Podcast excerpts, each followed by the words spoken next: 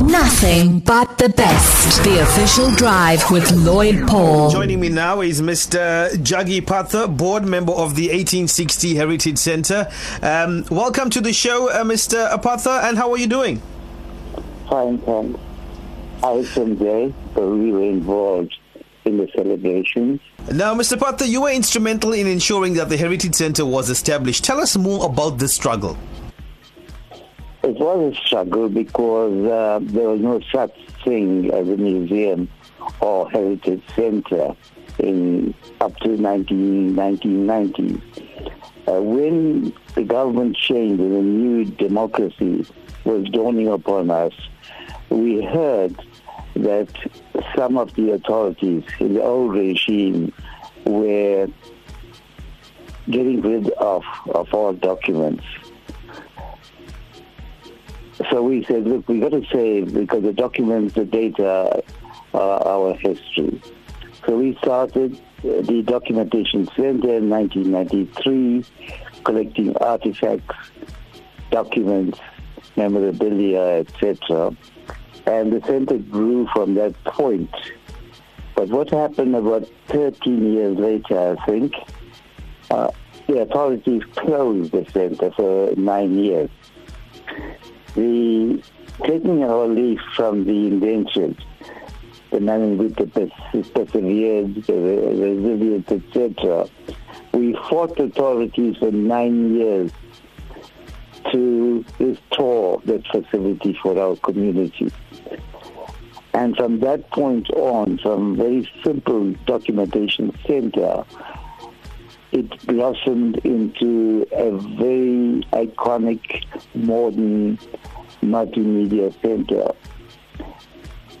which was a visual feast. But the point I want to make is here is that we are seniors who have been doing the work for the last 15, 20 years. The youth haven't come to the party.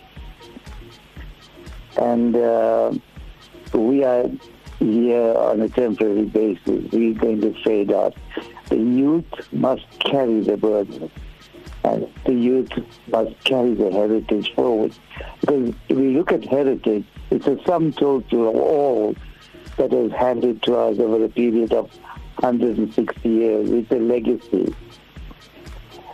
But after the center closed in 2006, the fight by a small band headed by me continued relentlessly and eventually got the center back in 2010.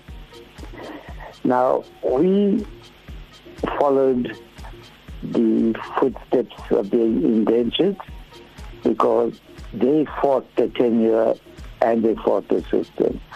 In this process of fighting the system, they displayed tremendous amount of resilience.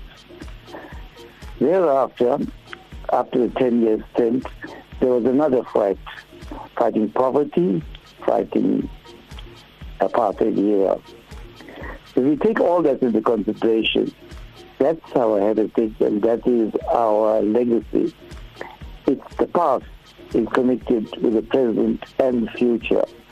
If the youth who are in the present do not take ownership of their heritage, it's going to be difficult task to pilot themselves to the future. There are lots of lessons to be learned. There was a case of an elderly man who couldn't finish his job continuously. And the supervisor always carried a whip with him. And he bled and until the blood, blood sorry, uh, soaked into the ground. And whilst being beaten, he looked into the sky and said, Ram, Ram, Neymaro, Neymaro. But the supervisor carried on.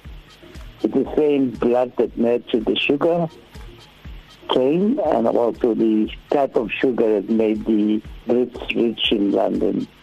So we've got to take our leaf off the history.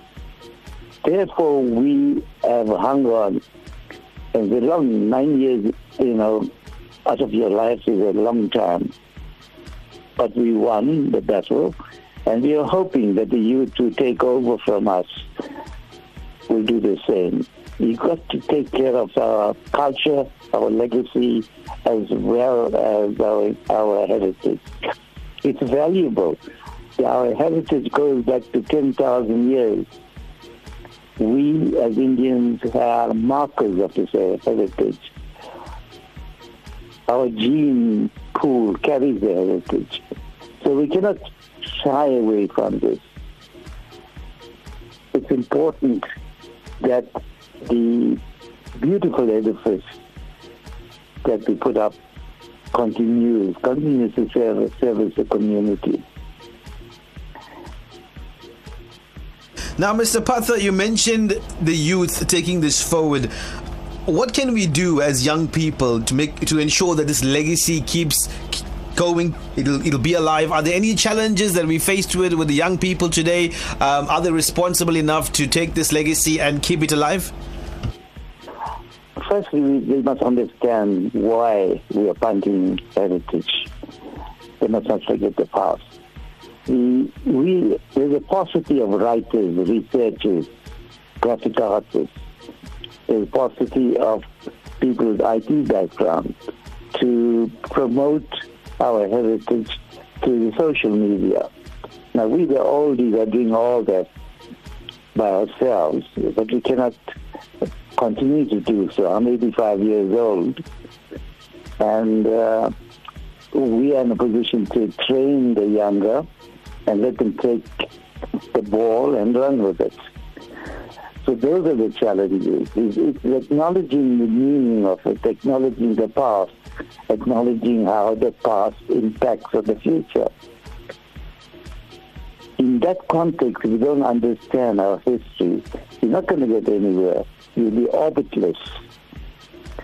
So it's up to families to visit the center and be exposed to the history of our people, 1860 till now. And also there, there's a section which clearly shows that the Indians have a shared history, shared memory.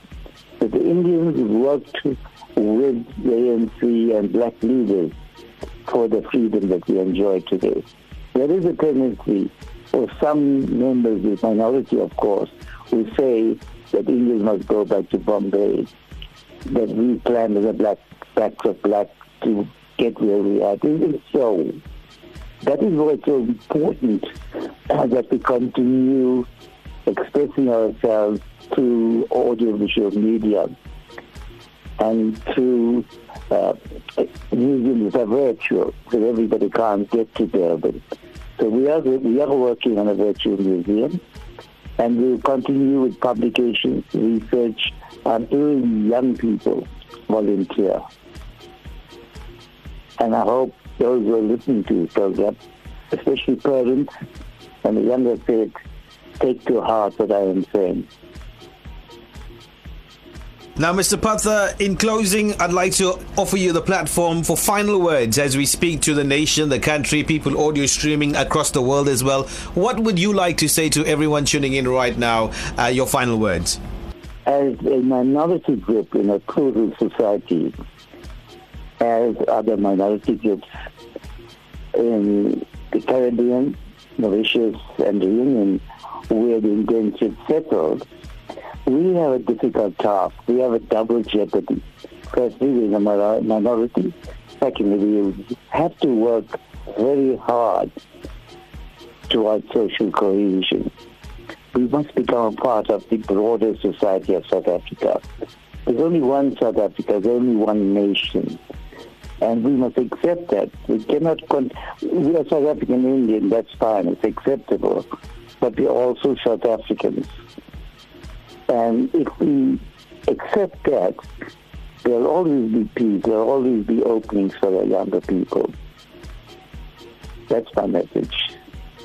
Mr. Juggie Pather, board member of the 1860 Heritage Centre. Thank you very much for joining us live on the official drive. Lotus FM. Yeah. yeah. Share the experience.